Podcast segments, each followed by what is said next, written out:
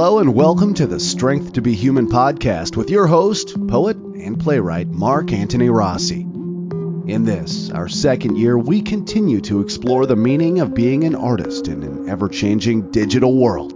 Now, without further ado, here is your host.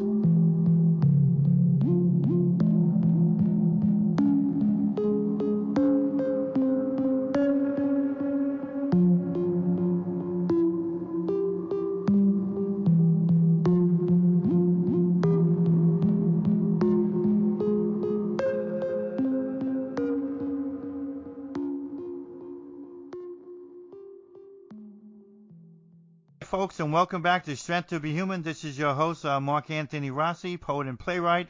We have another wonderful interview segment. As you already know, it's it's a complicated thing to get these things done, and of course, in the COVID age, it, it, it's even it's even worse. But sometimes I have some blessings, like our, our next uh, guest over here, Stephen Lang.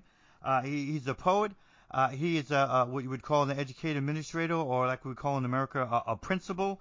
Uh, a Scottish fellow, but he's over in El Salvador doing his assignment there.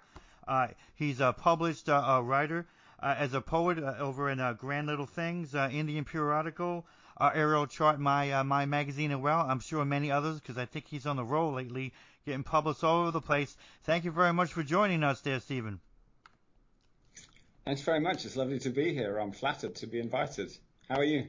Very good there. I'm, I'm excited to have you. I'm always excited to have somebody new, so I don't know how cliche they might sound, but it's also the truth, too. I'm always excited to have somebody new because you never know what new ground you're going to break and what new things you're going to discover from people.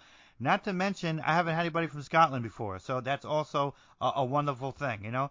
Other than Star Trek, I don't get to hear too many Scottish people, so it's exciting.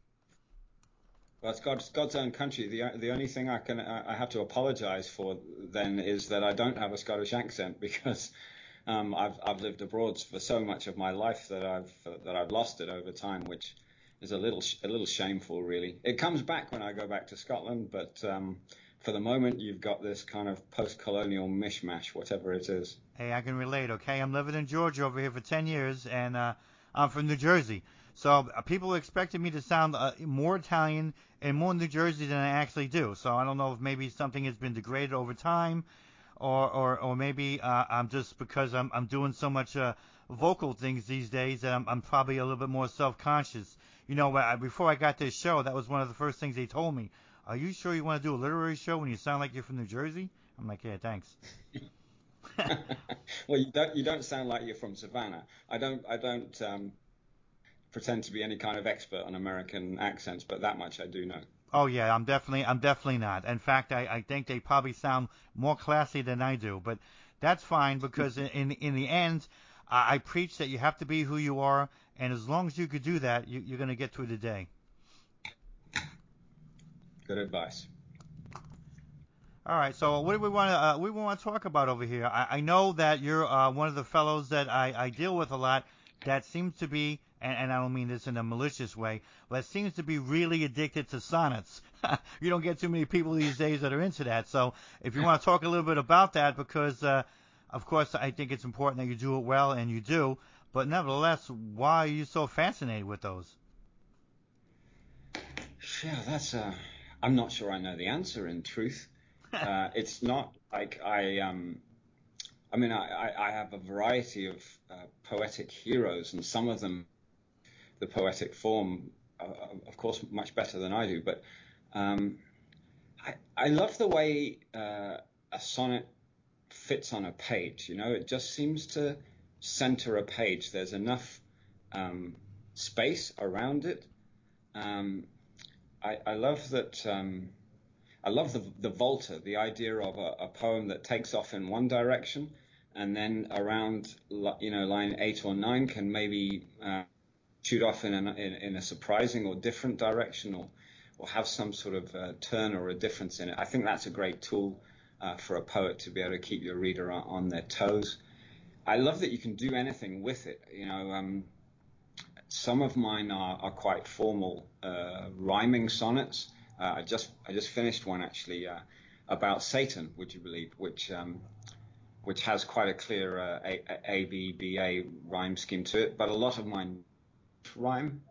Um, I think it's a, I think it's um, a great discipline to try to say something hopefully meaningful or that might touch people in only fourteen lines. You know, it's it's concise enough to be a, a great discipline for the poet, but is enough space to be able to explore something, you know, in some depth.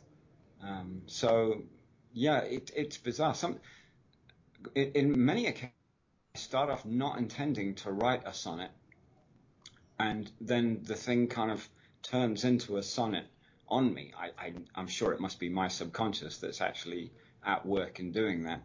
Um, the worst thing is when it turns into a rhyming sonnet, because that means I've got another two days of work ahead to, to try to make the thing, to try to polish the thing and make all the rhymes. Um, so, yeah, it, it is a bit of a disease with me, I'm afraid. Well, I, I, I see I see the attraction in some people, because I, I, I agree with you uh, from a writer's standpoint that if you're going to adopt any kind of a classical form, Uh, that will probably be the best one to, to get some some some modern uh, uh, you know take out of it, and you can actually have some room to do things where there are others you, you simply can't. I mean, if you think about it, just think about a haiku and how how, how finite and, and limited you are in, in so many ways. In fact, I just had this guy, he sent me some haiku, and it was like, I don't know, like from the, the hippie sixties or something, and I'm like, I don't even know if you can get away with this in a haiku. It, it is so restricted in so many ways. So you're right. It's something you could do a, a lot more work with, and you're one of the few people that are, that are doing anything. I only know of one other person. In fact, he's writing an entire book on it, doing everything in sonnet. So I, I published one of his. I liked it, but um, I reminded him that, um, you know, from a publishing standpoint, it would be better to have names for the titles rather than, you know, sonnet number one and sonnet number two, because you know that uh-huh. that gets uh-huh. old. But other than that, it, it it was it was wonderful. All right. Yeah, I write a few haiku as, as well. I, I must admit that um, before I started writing this most recent series, I was a bit, I was a bit snooty about haikus, as if they weren't really proper poems. But my goodness, when you when you set yourself the challenge of writing a few, I I, I decided to write a, a little mini series from my veranda. I, I got ten of them in the end. Boy, they they are um they, they are a, a challenge to write, aren't they? Certainly to write a good one in, in seventeen syllables. And uh, and I am a bit conservative by nature, I must admit, Mark. So, I, I you know, if I write a sonnet, I, I do stick stick fairly um, fairly closely to the general guidelines and structures. And I, I do like a haiku that's a strict five seven five, and um, that's just m- me and my uh, maybe my Catholic upbringing. I don't know, something about that. No, I, I it makes sense to me, and I, I ask people in certain in certain instances that they, they have to have some version of respect for the form they're using. I mean, don't get me wrong. I'm I'm an artist like everybody else. You don't mind pushing the envelope now and then. You you don't mind doing a little experimentation. But some things you can't do. I mean, I'm reading a haiku about Coca-Cola and pot. This is not working for me. And anybody else is reading it, it's not going to work for them either. So you could call it being a prude or conservative or whatever. But in the end, it doesn't work for the form. And that's what I had to tell the person. It doesn't work for that way. I mean, w- without trying to sound like a jerk, the samurai, they had to train people to do haikus. They'd say, when the hell am I going to use this sword? And he's like, just sit the hell down and get this haiku done, because if you can't do this, you're not using the damn sword. So that that's how serious they took it. So if they're taking it that seriously, show a little bit more respect. Yeah. Of course, you you you like um, concision in your, you with this concrete minimalism of, approach that you have, but that you're applying that more to a, a, a kind of A, a prose medium, right? Yeah, it, it's it's mostly for the short fiction, and I I, I, I pretty much had to innovate or invent the, the version of it, mainly because, you know, I, I discovered early on, on on certain forms of writing that if I didn't figure out a way for me to get inside the house, then I wouldn't be able to join the party. You know, and, and, and like the Russians say, uh, if you have a, a house with one door and six windows, you have seven entrances. But if you're a closed-minded person, you're like, I only got one entrance, the door's locked, and we go home. So it's the same way with writing sometimes. You can't sometimes figure out, maybe because of your level of talent or even your, your level of concentration, how maybe you can mimic what somebody else is doing and then convert it into your own. You might have to just make something completely your own in order to be able to join the party, and that's what I had to do. All right. Yeah, I see what you're saying. Yeah, I took the more conventional uh, route, I suppose. I mean, not all of my work is sonnets by any, by any means, and um, I, I like to think that I spread myself over a, a variety of styles. But honestly, even in my work as a, uh, as a, a school principal, yeah, I have to give speeches and and uh, and do various um, writing tasks as well, and I tend towards concision as well. I Shakespeare said brevity's the soul of wit, and I, I think there were few uh, few wiser um, um, sayings than that. Yeah, it, it's it's always funny when I hear him say that, and then it's like ironic because I'm like, really? You, you wrote some of the longest plays on earth, but you're talking about brevity. Thanks, Dave Shaky. Yeah. You know? Yeah, Hamlet holds all of the records. If you ever get if you ever get a question in a quiz about uh, about Shakespeare, you know, any, anything you like to do with uh, length or uh, or, or and it holds all the records, trust me. If in doubt, guess for Hamlet. Yeah, yeah, because I'm told that they sent this on a gold disc on a spaceship that's going out of our galaxy so that maybe aliens can see something about our, our, our civilization. So when aliens start trying to read Hamlet, they're going to go, uh, I, I don't want to visit those people. It's just too long. They're probably boring, and they're never going to visit us, probably. Thanks. So it's, it's a security measure. But you can send your own, you can send your own name out now, can't you? You can buy uh, the the right to send your own name into space or something. Yeah, and, and you can name your uh, a crater after your uh, your son or something. But you know, when, once some people go up there one day and commercialize everything, I don't think they're going to really obey the rights of anything we're doing down here. no, no, I think you're probably right about that. Yeah. Otherwise, uh, you know, but when they have the Burger King on the crater, I want my royalty, but I'm probably never going to get it. No, don't hold your breath. So, so where do you find time to do to do any writing in between all of the, the this other stuff that you you know you got the magazine, you got you got this. I, I see you on various various uh, other Facebook pages. Yeah, I, I have a I, weekly I, column, and yeah, I do my own writing as well. Well, it, it, it's like anything. Uh, it's been thirty-seven years now, so and I've written in all sorts of different forms. So you eventually figure out over time, and this is what I always preach to writers with the show, is to try to figure out over time your own creative shorthands. So therefore, with, with notes and other things, you can maximize the time that you might have available, whatever that might be per day, to get something creative done. It might not be all in that day or even in that week, but at least you're on that road and you can produce multiple works over time when you learn to do something like that. Otherwise, you're going to be a very frustrated fellow because, you know, I, as an older person, um, I, it's pretty complicated. I'm retired and at work. I have a, a younger school-age family. For somebody my age in America, trust me, it's practically unheard of.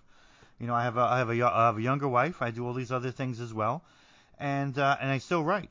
And I consider all of this to be a, a full-time task, and I consider all to be an important priority to my life. But it's all about priority and, and, and juggling. And sometimes the family might come first in some instances. Other times I gotta, hey, wait a moment, I gotta finish this writing up.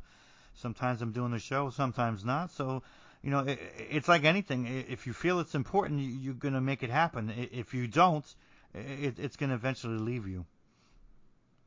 Yeah, I, I, I've certainly learned. I mean, um, I'm on a, a reasonably creative streak for me at the moment. This is all quite um, quite recent, although I did publish a, a collection in twenty sixteen, um, but there was a hiatus in between. Um, but I, I've, I've learned one or two sort of tricks to, because you just keep waiting for inspiration to come. Uh, that's certainly not me. I'm I'm not a tremendous creative thinker. I, I have to be more proactive. So um, I mean, f- for example, I, I hope I'm well. I, I know I'm not giving away any secrets. If you if you see me read my poetry on Facebook, one thing I'll, I'll do from time to time is I go to the um, Wikipedia list of famous anniversaries page, which I, I highly recommend to anybody. It's absolutely fascinating. And it'll tell you about um, things that took place on this day throughout history, famous people who were born on that day, and famous people who died on that day. And I've got, I would say I've got a good, you know, four or five poems out of that. Um, and, um, you know, that, that saved a lot of um, sitting around in the garden staring into space and hoping to be struck by a bolt of lightning. Yeah, I preach against that a lot, so I, I definitely I agree with you. In fact, my, my entire creative philosophy is notes, take notes, take more notes. That's that's really what uh, how I do things, and I tell people it's one of the better ways to be proactive, because you're going to have days where you're not going to write anything that would be inspirational, even useful, but your notes, they can kick into something the next day. You'd be shocked, and you're like, what? And then now that's, now that made sense. So I, to me, I find them to be very helpful, and other people who I've tried to inspire find them useful as well. Yeah, I, I, I had an experience like that recently, actually, um, on Pushback. I was, I was sitting out on the veranda, and I, I guess I'd had a couple of glasses of beer, maybe. There was some jazz on, and I was in, in quite a, uh, you know, a, a nice kind of space. And, and I had a moment of, well, let's not say inspiration, but a, a thought about something that might be worth, um, you know, a thread that might be worth pulling on. And I did exactly that. I made myself a few notes. I think it was only like three or four words.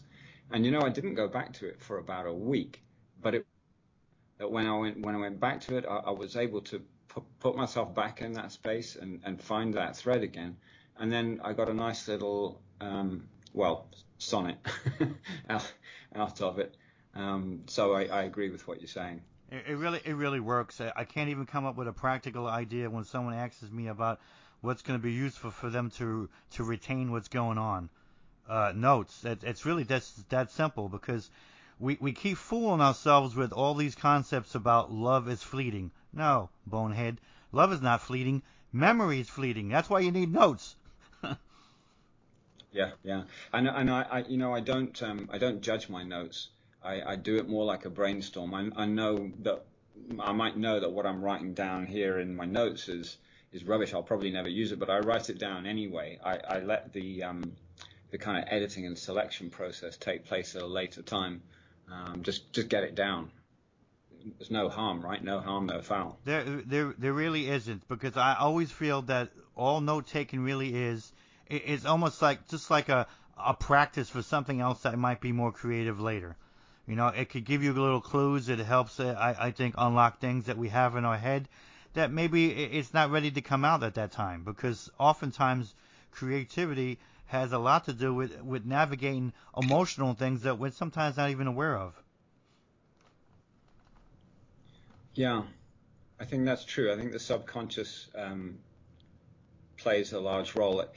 I, as you know, you know, we've we've communicated in other media. I, I've got this series that I wrote during lockdown, but I think hardly any of those poems. The, the idea was to try to write forty poems, because I don't know if you're, you will be aware, as uh, with your Italian heritage, but we get the term quarantine for the Italian word for forty, uh, quaranta, which was the number of days back in the day of the of the Great Plague.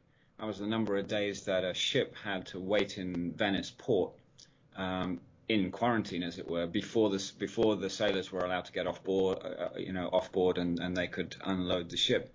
That was the original quarantine. So forty, I thought I'll try to write forty poems in the lockdown experience, and I kind of managed, but very few of them uh, are directly about um, the COVID disease, or or even directly about the quarantine experience.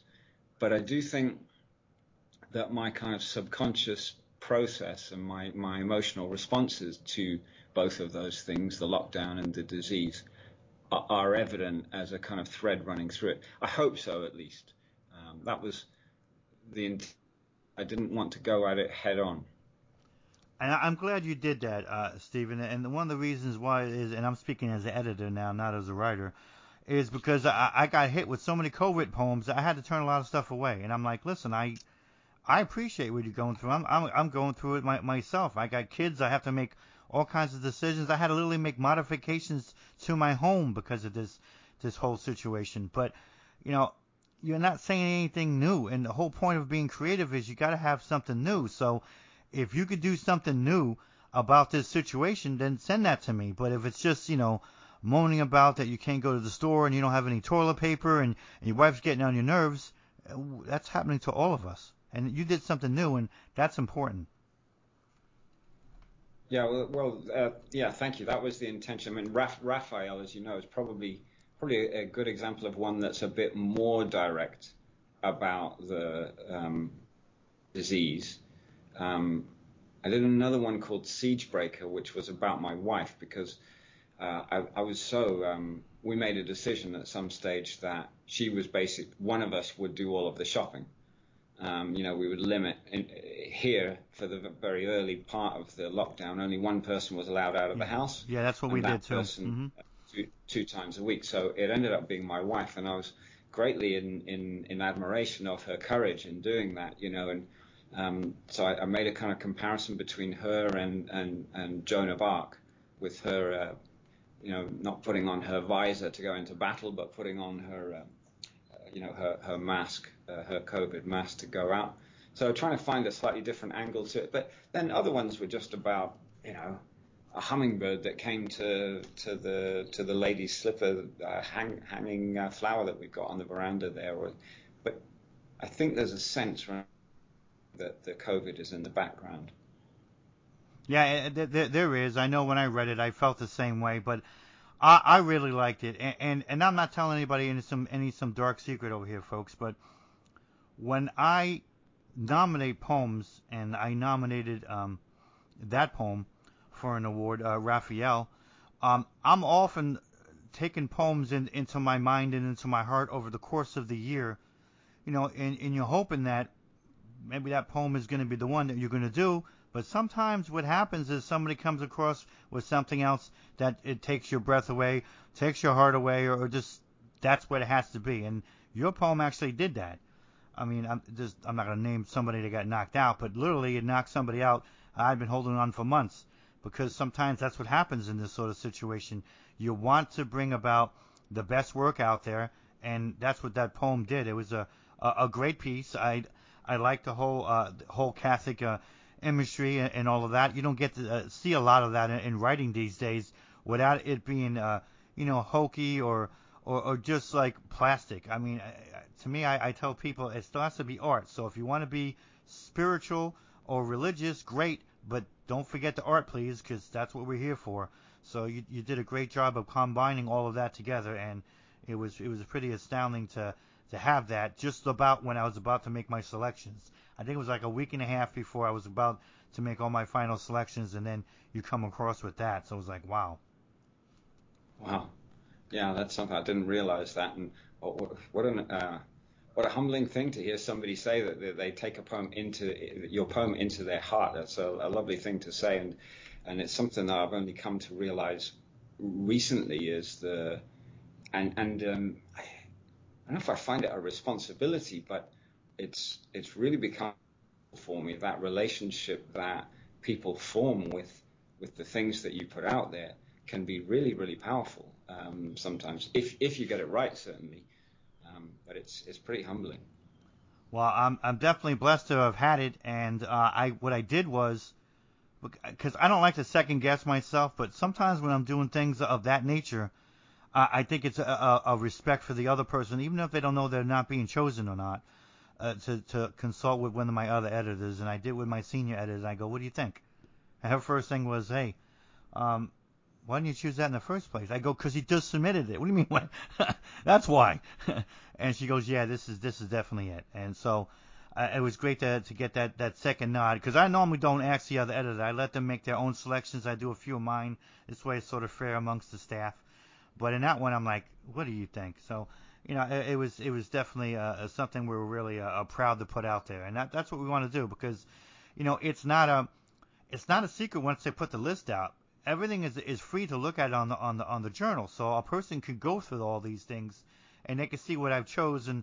At least they have an idea of that we're trying to think, that we're trying to feel, that we're trying to send out what we feel is, you know, the best under the circumstance. Yeah, there might be some other pieces that somebody might feel are equal quality, and there probably will be, but sometimes in the end, it takes takes that something extra special, you know, to push it over. But at least it's out there, public for people to see, and and I, and I like that. I never really get a lot of people uh, upset about that, because I've seen other magazines before, you know, that put some things out there, and I'm like, are you are you serious? Because I just read your magazine. I saw like two things I thought would have been a whole lot better. So yeah, it's not it's good to have people question unless, you know, they deserve to be questioned. I try not to get that question if I can. Yeah, but you have to. I mean, it's an interesting point you make about um, of taste. You know, that one um, um, thankfully was to, to your taste and spoke to you. But of course, I, I, I I've submitted it elsewhere where be, before that it, it had been rejected, and and since then, you know, you you you put stuff out there, and um, sometimes you get a nice polite rejection, sometimes you you just get a rejection.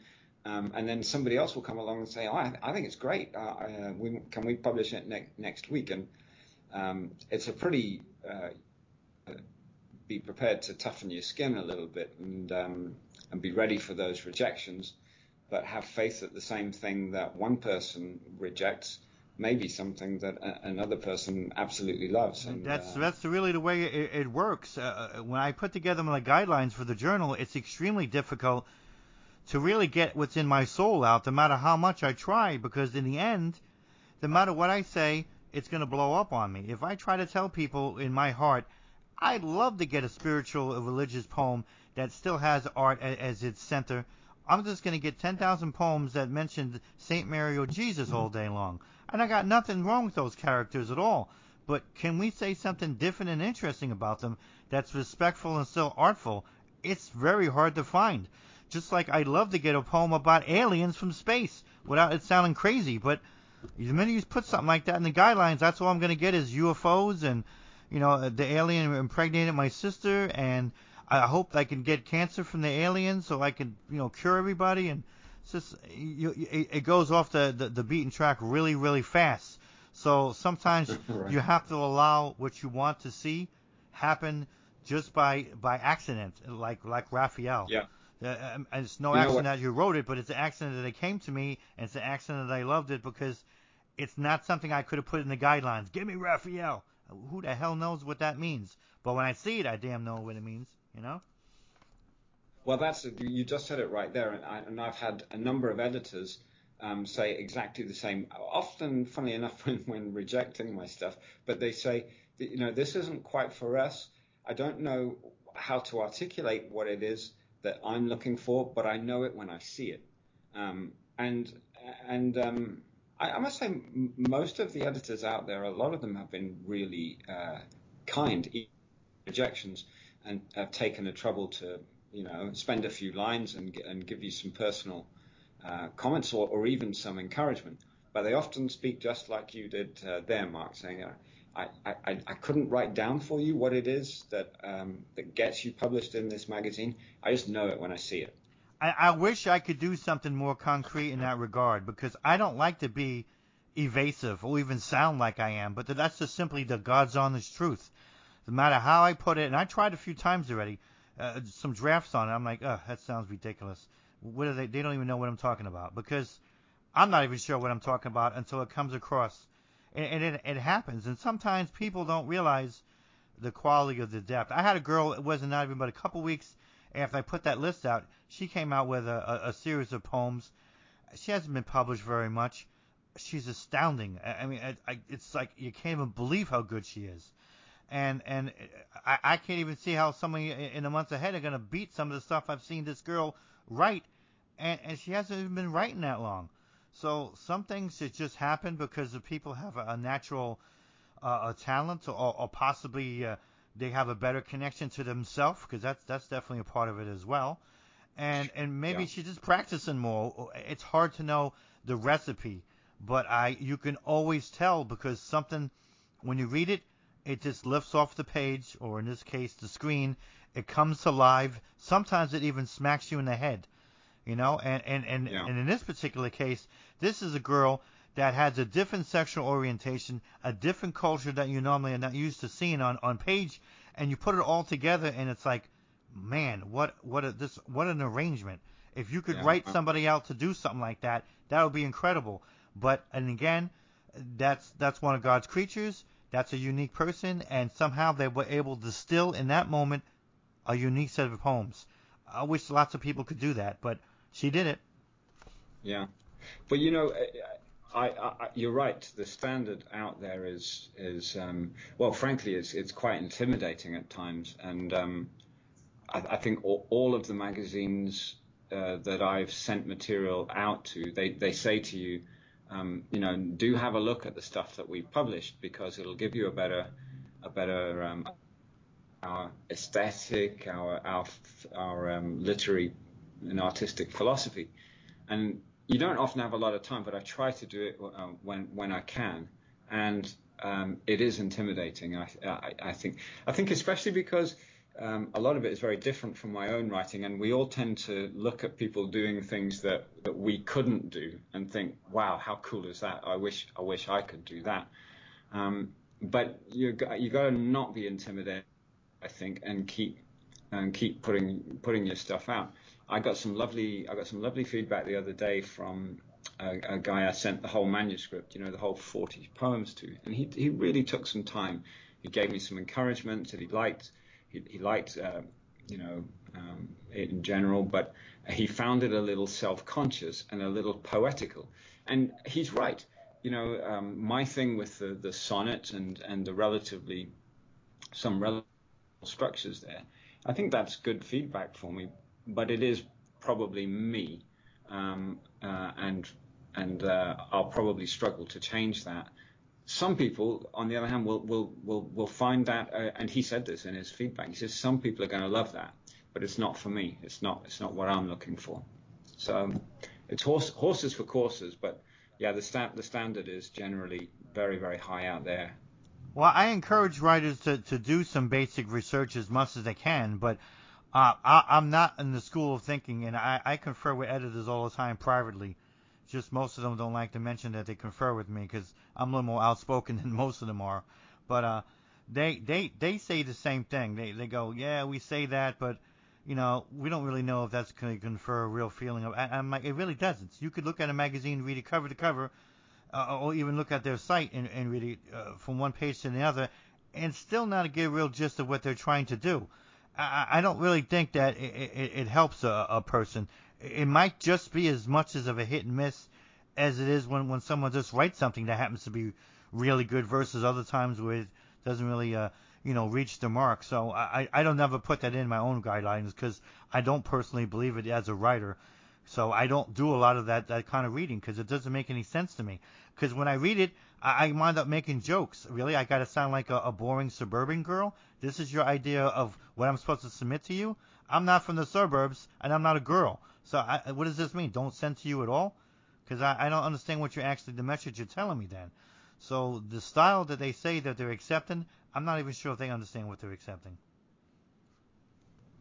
Yeah, I mean, so, lots of them are really good with their guidelines. Some are, take... Uh, pernickety to uh, all sorts of uh, levels. You know, it's got to be in this font, and it's got to be um, double spaced, and it's uh, and well, you know, if you don't follow the and there's about eight different criteria, and if you don't follow every one to the letter, they they tell you quite clearly that it, it won't be read; it'll be put in the bin. But others, I think most of them are, are, are really good and and open minded, and they they're fairly open about the fact that you know. They'll know it when they see it. They want different, like you were saying earlier, Mark. They they want something that's fresh, that's creative, that that that gives uh, a moment for pause. Um, yeah, I, I use the the Duotrope uh, engine. Do you know that? I, I do. I'm I'm on that myself actually for Ariel Chart. Yeah, I mean I find that quite useful to filter publishers and uh, and try to. They they do quite a lot a nice little quick synopsis for each publication that gives you a, an insight into. And to what they're kind of um, looking for, and so you don't actually have to go to the magazine itself. Usually I do, um, but you can you can filter by style, by theme, and, and it saves you some rejections. I think that maybe you can you can target your stuff at people that it, might be. It, it could. We don't re- we don't really know. I, I tell people because I'm an editor myself, respectfully, you want to try to do as much research and investigation as you can possibly do. You don't want to send things cold. And God forbid you just sent a, a straight poem to a gay magazine or a guy poem to a girl magazine because that stuff is just not pardonable at all. You shouldn't be doing that. You should at least know where you're sending it to. But I also remind them that, you know, you don't want to go too far either because in the end, the truth is you're only going to be able to gain so much knowledge about what they're doing. You're still gambling. You just don't want to do something that's unforgivable. You know, like... You're sending a a, a, a poem about yourself, and you're not black to a magazine that says we we we generally just want black writers. It's just dumb to do that. That's really not doing your homework. But beyond beyond that sort of basic stuff, you, you're only going to learn so much, and a lot of times it is it is a gamble, and, and I'm okay with that. I tell people all the time, I don't mind you, you gambling. Send it to me. I don't mind reading it. That's what we do. It's not really a it's not really a problem. It's just very difficult to know in the end if you're going to be able to, you know, fit in what we're trying to do. So I, I try to I actually actively try to publish more people than not. It just doesn't always work because lots of times I have to. A lot of the editors won't admit this, but I do. A lot of times I have to go by content more than anything else because I get a lot of people that write very well. That's great, but they're not writing anything that's, to me, that's interesting or anything that's inspiring, anything that's moving you. It, and it, it, it just seems flat. It just seems like they're going by the numbers. If it's technically wonderful, it doesn't mean that it's going to be interesting. So they still have to have a heart and a soul in there, and that's a lot of the problem with American writing these days. You know, we, we become an empire uh, of, of greatness, but, uh, you know, at, at our center, we've lost a little of our way and even some of our soul.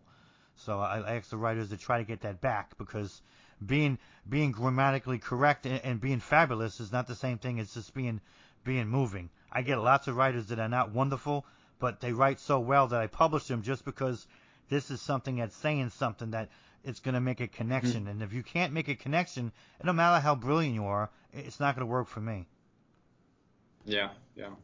I I I went through um you know one thing I've noticed that has trend in poetry recently is so much of it is written in the first person, um, and I don't know whether this is a comment on kind of the the, the way that the world has become.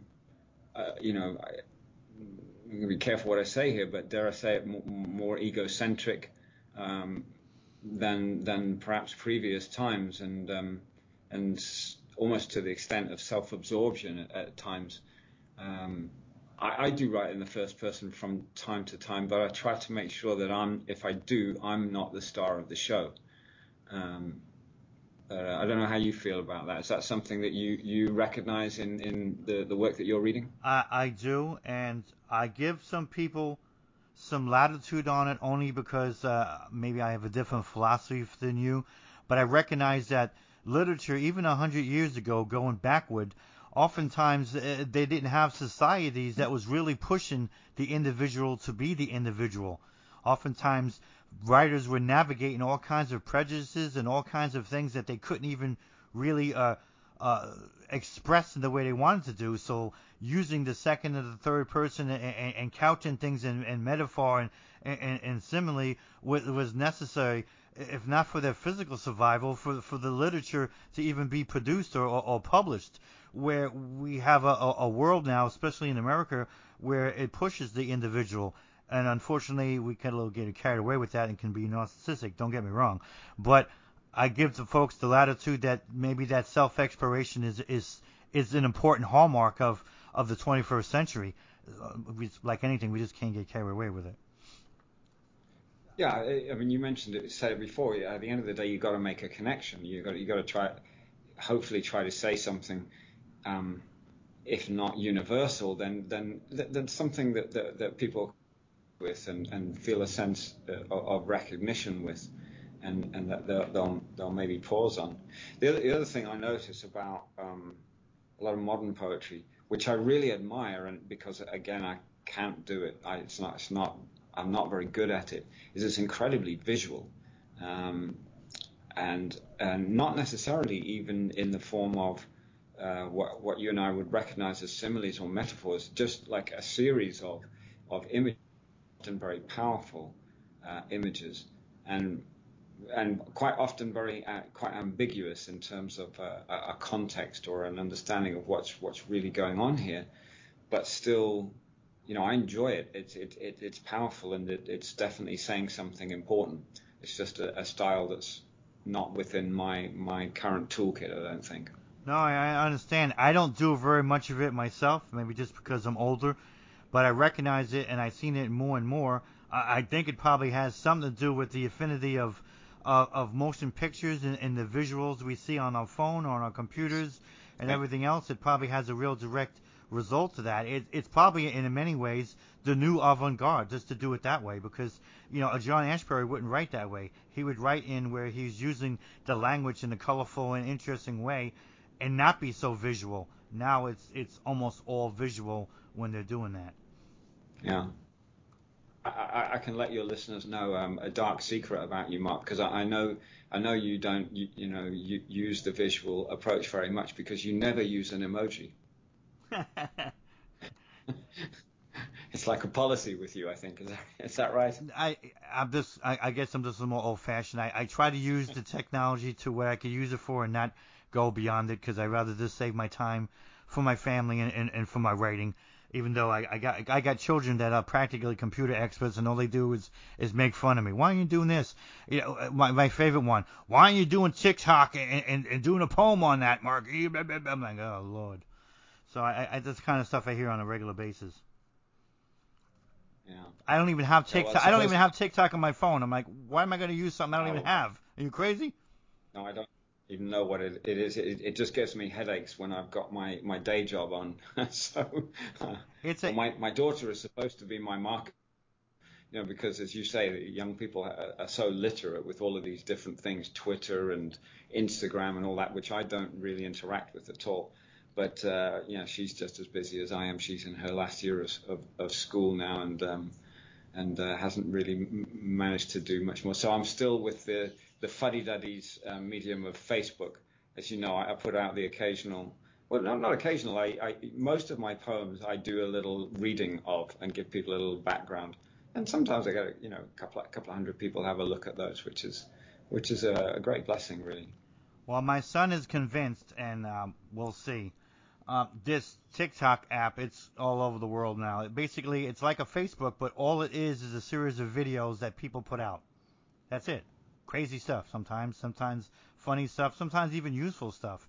He's convinced that if he could record me doing a show, people will be so fascinated by that that maybe they'll listen to my show more. And I'm telling them I'm an old Italian guy. Nobody cares to see it. I'm not saying anything that's controversial. I mean, unless it's literary controversial. It's not anything that people are going to be going up in the, on the streets about. And, and, I, and I go, I, I don't really see the point over here. So he thinks that it's going to work. So I, I said, I'll do it for an experiment one day if you, if you really think that's going to do something. But we're probably just going to have a laugh as like three people watch it, and two of them are probably elderly women.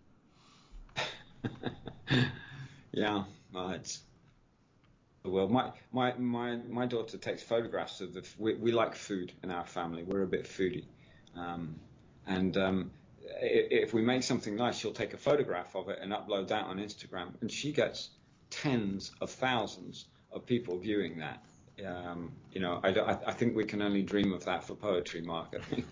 He's convinced it could work, but I don't know. I'm like, I'm not even on YouTube because I'm not even convinced that works. This is an audio show. There's a reason for that. I don't want to be looked at uh, on any kind of basis. And guess what? I have a lot of writers that they're not interested in that either. They just want to be regular people doing their thing, uh, doing their writing, and, and maybe getting some exposure this way, and that's all great and everything, but no one's looking to doll themselves up and, you know, brush their hair for for a show. So I kind of like it that way. Yeah, yeah, I agree. You know what? I I, I must say I'm, I'm I'm so proud. My my, my daughter is going to go to university to study uh, literature, and uh, she's uh, the bug because it's it's not a huge club that we're in with this. Um, this passion that we've all got for language and literature it's and not, poetry. It's um, not, yep. It's it's it's. I hope I hope it's an inclusive uh, church that we're in, but it's a pretty small one. So I'm I'm really um, really very chuffed that she is uh, definitely one one of our brethren, and uh, she's going to have a great time at uh, at university studying some wonderful art. Well, that is exciting. It really is. Uh, my son wants to be a zoologist, so he's going about as far away from writing as you can, I guess. All right, yours are both footballers, I seem to recall. Yes, yes, both are in soccer. Both of them won the essay contest for their schools, so at least they got that part done and made me feel proud about that. But, you know, I never pushed them beyond that. I just wanted to know that it's around, know the arts are around, so we do a lot of artistic things as a family. But just for they, they, they know when they grow up, they can be more well-rounded. But, you know, they do whatever they want to do. The little one doesn't have any idea what he wants to do, but the one in high school now, he's he wants to be a zoologist, so that's... That's pretty fun and exciting. Animals are yeah. important, and believe it or not, there's not a lot of people going into zoology either, so he's going to have a great time doing that. Yeah, it's competitive, though. Those that do go into it, you have to have Um, it's certainly in, in, in the U K and elsewhere where I've been, you need good grades because um, there's not that many spaces and it's very expensive for the universities to provide it. Um, so, um, yeah, I'm sure he's working hard. Oh, yeah, we we expect he's going to get a scholarship. They have a lot of them in America here especially, and uh, uh, we're not really worried about the grades. Believe it or not, that sort of thing is more to do with building a scholarship resume. So they, they, they don't want to know how many A's you have. They want to know uh, what have you done over these last four or five years to get you ready to be dealing with animals. So and he foster parents animals. He feeds them. He, he does uh, donation drives. He does uh, he painted the, the animal uh, shelter with a bunch of friends. Things like that. Things in the community that he can do that's real, that shows that. And he's also done some advanced courses already. And he's still in high school. So those are the things that, that'll set you apart from anybody else because it, I guess they've seen the A's before and it doesn't mean anything because uh, it's probably just like writing. You know, you, you got to have more than a brain. You got to have a little heart and soul there too. Yeah, yeah, I, yeah, I totally agree. He's doing all that, so we're happy. Some, it keeps him busy and out of trouble. Yeah, much to my my surprise, some of, some of my recent poems have been um, quite nature and environment oriented. I wrote one about walruses recently, another one entitled Orchid. Um, Lady Slipper, I think you, you saw. Did you? Did you? Yes, yeah, yes. I I uh, I uh, published that, and uh, yeah, that was a sexy little. Yeah, I wanted to, I wanted to mention that to you because it's kind of funny. I, I tell people, and I, I think I mentioned it briefly in the guidelines. I said, listen, folks, I'm not a prude. I don't mind profanity, and I don't even mind sexuality. I, I just don't. I just don't like graphic stuff. I just won't put that out. It, it offends too many people that, that read the publication. I'm not exactly comfortable with it myself. Quite frankly, if you're being creative, you can make all kinds of suggestions what I have to go that far. That's part of your your job as being a creative person. That's my feeling Agreed. on it, you know? So I had I had a lady, she goes, uh, Mark, I can't believe this guy wrote vagina. And I go, yeah, but he had it in a different context, so it worked out fine, so I'm all right with that. And, and she goes, yeah, I guess that's true. But literally, she brought it up to my attention. So folks, they, they read and they, they look for that. And because uh, I had, uh, what was it about, I think about two and a half years ago, I, I published a French poet that was pretty graphic. I had to take it down because I had like people, they were literally like practically trying to call me on the on, on the phone here about, oh, that's just too much, this and that. By, by by the time it was over with, I must have lost like two thousand people that were that were reading the magazine because they were so mad. So I had to go, oh, yeah, I can't do this anymore. People, they're just not going to go for that. I didn't think it was that graphic, but I knew it had some graphic qualities to it, so I've kind of toned that down now, and, and people have been okay with that. I tell people, it's okay. You want to give me a poem that's gay? I don't care. You just don't get graphic, that's all, and people are okay with that, and that's been working just fine now. Yeah, well, I'll tell you who's the prude, really, because um, it, it's just a little eight-line uh, poem about, about the, the Lady Slipper Orchid, but it does have the, the word vagina in it, and, and as I say, I, I normally... We'll do a little Facebook um, video for my reading of, of my poems, and the first people to look at them, my family, bless them. I've got a I've got a large and very supportive family, but I didn't I didn't do one for that because I was terrified my mother would read it. I just yeah, I can, I can imagine. What in the heck? Of course, eventually when she did read it, she she actually really loved it and um and thought it was you know yeah she she was very supportive about it and gave me a hard time for being such a prude, quite rightly. Well, I, thought, I just thought it was funny because uh, it was in good taste, it, it was in good context, it worked out. But I, I even when I re- even when I read it, I'm like, oh God, if someone's gonna say something, I'm sure. But otherwise, I think I'm fulfilling my own my own philosophy and guidelines, so I'm gonna publish this. Uh, I had to get the network permission because I had, and this is a funny, I had an interview with somebody uh, about a um, almost a year ago. And, and the first thing she said, she's a sixty-eight-year-old woman. She goes, Mark, you know, I, I wanted to do uh, a whole interview uh, about my vagina. And I'm like, um, you, you realize that we're a literary show. I try not to miss a beat here because I try not to be too shocked when people say things to me. And I said, you know, we are a literary show. She goes, you, but, but you remembered you published that, and it was all about my vagina. I go, yes, because the way you wrote about it and, and how uh, an operation of that sort could possibly – maybe affect a woman and how she feels about her femininity and maybe even about her prowess going forward in a marriage. Well, those seem to me to be very natural things and, and, and of course, tasteful things. and, and probably educational things. I go, but I'm not really sure how we put that on the podcast without sounding like a bunch of nuts.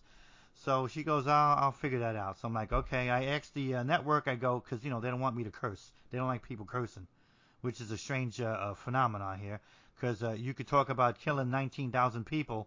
They're okay with that. But if you say a curse word, they, they have a heart attack. I said, are we okay saying vagina? They go, yeah, you just can't say the other word. I'm like, okay, good. So I got permission.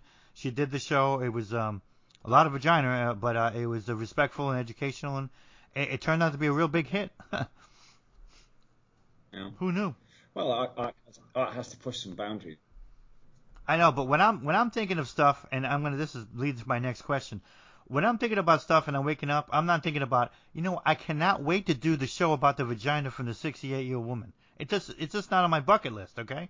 Just like I'm wondering, how do you just say I I'm gonna do a poem about Satan? How, how did that come about? Yeah, that's. You know, there, there's quite a, a logical process in that, because uh, how it went was I had written about Raphael, who's one of the three arch- archangels. Yep. And so I was doing some research into the other two, because I thought it might be fun to do um, to do a kind of triptych, you know, uh, kind of like you, you you get on church altars often, things in threes, don't you? Um, yeah. Three three icons or that kind of thing. And it was it was in the course of, of, of reading about one of the others, I think Gabriel, that I that I, I you know how you, you know how you get launched to another pa- page, and then suddenly I, I found myself, um, yeah, with Satan, and of course fascinating character, and and one much um, you know much written about, Dante's Inferno and um, Milton's Paradise Lost. So there was there, there's some lit- literary allusions in it, but. Um, Yeah, some absolutely fascinating stuff. Um, I, I found the this. Um, I don't know if you saw the video yet, but there's. The, the, I found in in one text, in a Muslim, t- there's an encounter, an Islamic text. There's an encounter between Jesus and Satan, and Satan is holding some honey and ash in his hand, and, and Jesus says to him, "Why are you holding uh, honey and ash?" And and Satan replies, "Honey for my victims' backs. So my backbiters will not miss their marks. Ashes for the lips of orphans, so they will be despised." And I'm like, you know, as a as a poet, you find this stuff out there. It's, it's just so powerful, and um, you manage to try, you know, make make something of it and work it into your poem. So um, yeah, a really fascinating character, because of course he was an angel. Satan was an angel who was who tried to to lead the rebellion, and then was uh, was expelled from. There's, there's so much in it. Yeah, I I I, I can see the creative. Uh, but that was the creative. Yeah, I can see the creative juices in it. I was just kind of I was just kind of wondering, because it just came to my mind, like, you know, because when I'm thinking about stuff, he's not normally somebody I'm thinking about. Even even no, though, well, even though lately in America, I'm wondering if he's in charge. But other than that, you know, uh, you have you have to you have to be wondering. I kept saying to myself, uh, you know, maybe we should just bring this up on the show quickly, because I'm I'm just I'm just really curious. Oh, okay, well, um, you know, poems are there to be interpreted. Uh, I better not comment on, on whether there's any alternate uh, intentions there. It's it, poems poems there to to be uh, understood on its on its own level by whoever reads it, I guess. But yeah, I remember when you mentioned. It was a lot of fun. I, a lot of fun I remember you it. mentioned it about a, a week and a half ago about it. I remember you mentioned that. I've been saying about. I gotta ask yeah. you about that. I went to town on the consonant sounds in it. You know, I, I quite like using sound in my poems, so it's full of it's full of f's and and and plosive uh, consonant sounds. So um, and it came quickly. Sign for me, if a poem um, comes to reality reasonably quickly, um, th- those have tended to be the stronger ones, because I I, like, I I write a, a lot of rubbish as well, Mark. Everybody does, and and that's okay. I, I, notes could be rubbish. But you'd be surprised how many good things you get out of it. It just takes a little bit of time, like like anything else. It, you know, it's like it's like going to a park with your metal detector. Uh, you, you're going to get some coins, but it's going to take a while. You, you got to cover a lot of ground. That's no different than writing or anything else. You, you got to put the work in if you expect to get something out. Yeah, yeah, true. I, I had uh, interestingly last night I was with my daughter at the table, and we she's. preparing for this particular university, and it's going to be a tough one to, to get into, and she has a special exam to do for them where she will compare uh, two pieces of writing. She's already decided in, in her mind it'll be two poems. And um, it's, it's interesting because the university um, is obviously looking for a, a, a slightly different type of student, a more insightful uh, look. And one of the things that I'm having to teach her is actually to recognize bad poetry. We spend a lot of time, um, I'm an English teacher by trade, by the way, and, and uh, because time is short with students uh, at, at school, you want them to experience the best stuff, and we put lots of great poetry in front of them, you know, Heaney and Larkin and Shakespeare and for all the, all the greats. But it's really important that um, a, a, an appreciator of poetry can recognize a bum note when one sounded, or, or, or recognize a cliche when when it's foisted upon us. And she she hasn't really been trained in that. Something that I'm having to um, to go over with her and and, um, and help her to have that that little alarm bell that rings and goes, Mm-mm, no, that's that's not right.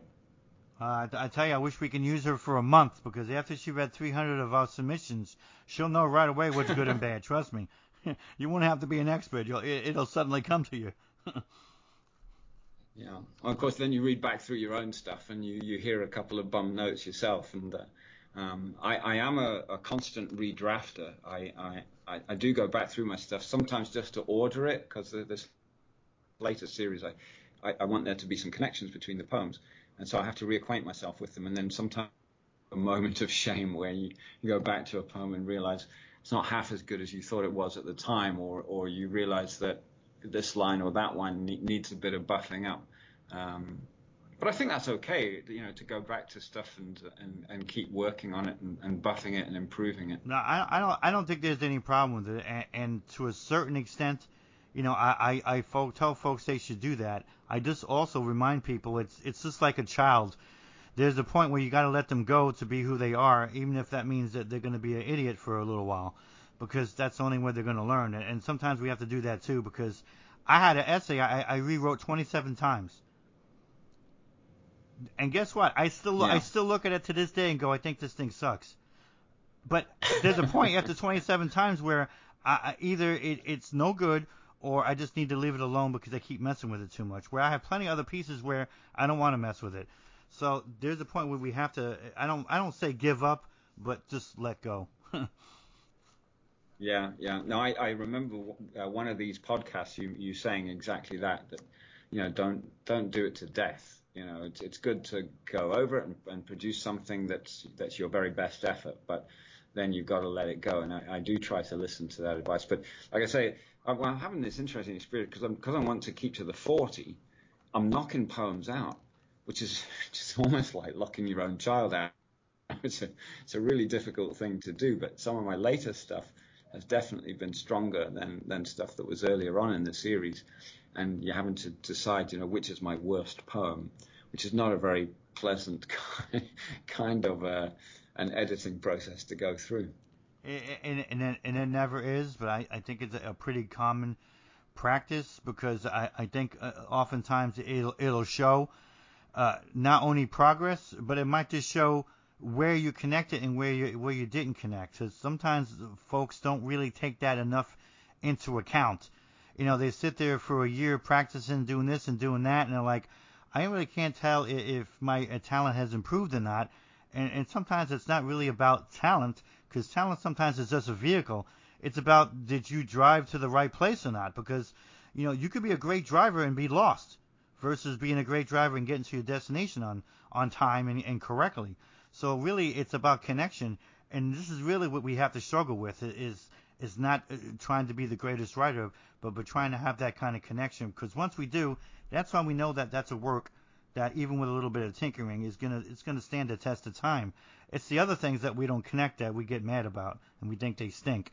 But I don't really think they stink, it's just that it hasn't connected yet. It might never, or maybe you come back to it one day, but it's all the things that connected. They seem to make the most sense, and they wind up being our, our best work.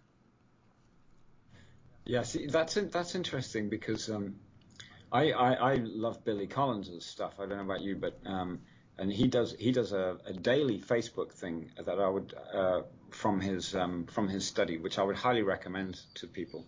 Uh, he's he's very engaging. Him and his wife are a riot. Um, but he, I, I never really start a poem until I know where it's going to finish, and I'm I'm a bit of an um, advocate for the big finish. I, I, I often my poems will finish with with a bit of a bang.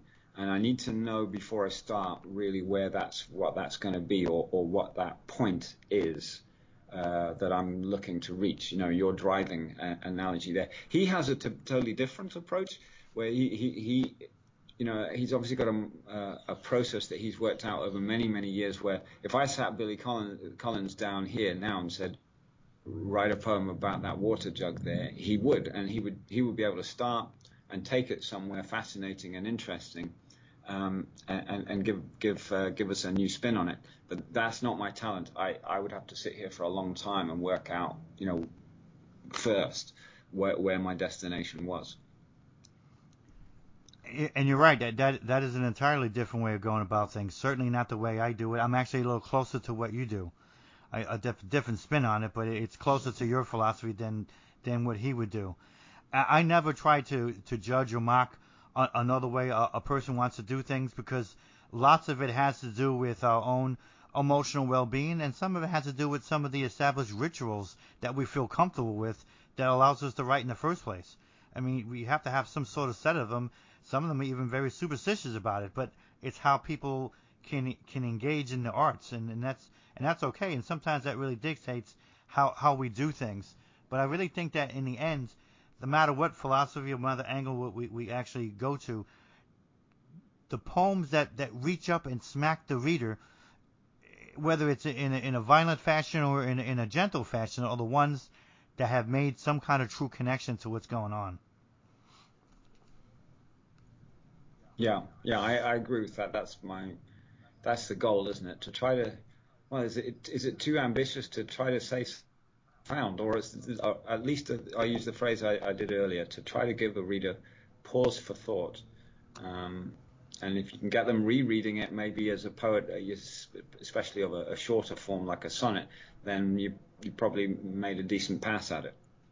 Yeah, and I and I, I agree with that. You'd be surprised, and you're probably one of the more higher educated po- folks that we've had that submit to the magazine, but I've had to spend a, a, a long time having to turn down people who are, you know, heads of their departments and professors and, and tenured folks, and sending me stuff that is absolute rubbish.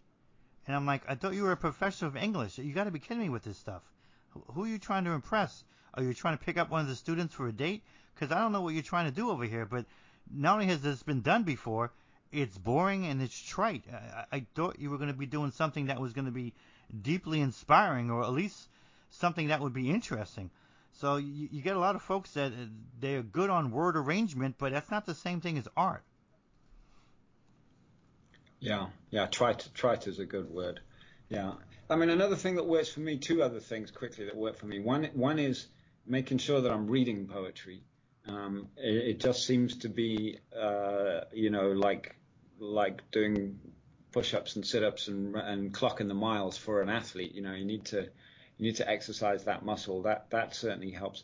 And the other thing, I, in in a few days we're going to coast, and I will go to we'll go to the same house, and I will go to the same hammock with the same view, and I I know that is a good space for me, uh, and it has produced some good. Well, it has produced some poetry. I'll I'll let others ju- judge whether they're good or not, but I know that that place um, gets my juices flowing a, a little bit, so that that also works. I'm looking forward to that. Yeah, I I, I definitely understand what you're saying. I, I did a show on that about rituals. I even I wrote an article about it.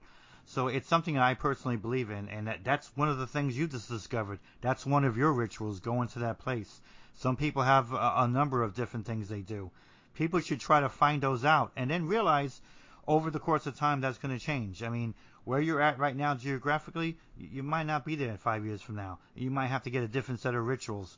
We all move and change and do things, but what we find in the meantime, they, they should try to service what we're trying to do creatively as much as possible. Yeah, and while you're on a roll, you know, um, yeah, yeah. keep on it, because yeah, I, I've got this thing going at the moment, as you know, and, and uh, it's a, it's an absolute blessing. I don't really... I guess it came from the pandemic. You know, a lot of my stuff has got has got issues to do with our our mortality um, und, underpinning it. But um, if I leave it for two or three weeks, you know, there's the there's the fear that you go back to the well and it's dry. So um, I'm I'm very much aware of that. I'm trying to, that's why I'm saying I'm looking forward to going down to the coast, because I haven't written anything for ten, ten days or so, and uh, and I don't want to push my luck. Uh, I hear you. I, I'm I'm always writing. Uh, I, I write a weekly column, so that's at least if I don't do anything that week, I'm doing at least a column. So I'm always having to do something. It kind of helps say, it helps me keep uh, on top of things and stay a little fresh, you know. And of course, lately I, I've been having to write more about nonfiction, ethical things about uh, my country and my elections and everything else. So I've been uh, focused on that. I'm sort of uh, looking forward to to be over it next week, so I can kind of go to a, a different tact for the rest of the year, because oh. writing this uh, for the last That's couple the... months has been kind of draining. Yeah.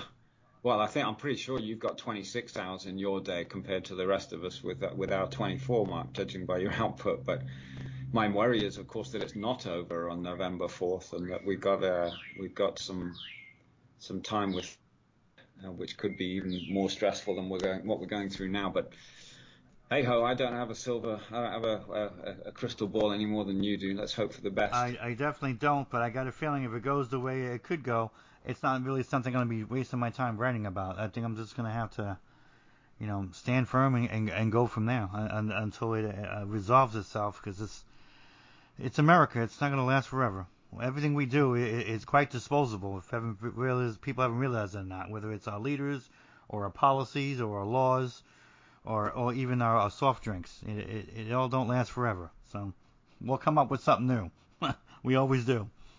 Yeah, yeah, you you, you do. You're you're resilient. I I, I know. And uh, yeah, we we've missed you a little bit, I think. You know, um, let's let's let's see.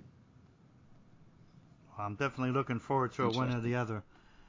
Stephen, I really thank you for coming on board over here and, and, and sort of sharing a bit of your life and, and your writing, your, your philosophy, some of the things that you're doing. I think I hear a bird in the background, which is kind of cool. I like to think it's coming from some yeah. deep forest somewhere, and, and it's colorful or something, but I'm, I'm, I'm probably just imagining that. No, no, I came into school. I, I'm, I'm, I'm, I'm blessed. To, I've got, we've got a beautiful campus here, um, and uh, but yeah, we're in the tropics, so uh, the birds are a bit noisy, oh. but uh, I thought it quieter.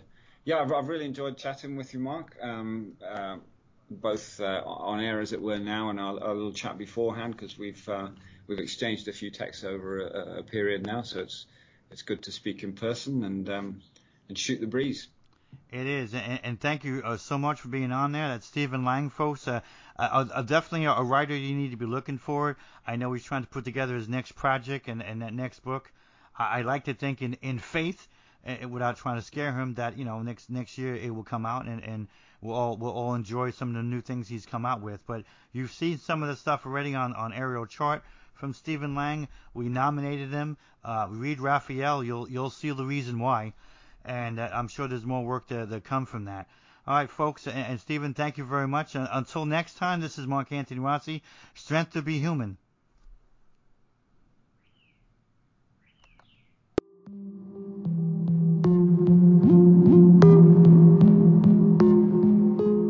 Thank you for listening. Follow the show and support our efforts by visiting our sponsors at w w w dot strength to be human dot com or purchasing an ebook at w w w dot soma publishing dot com.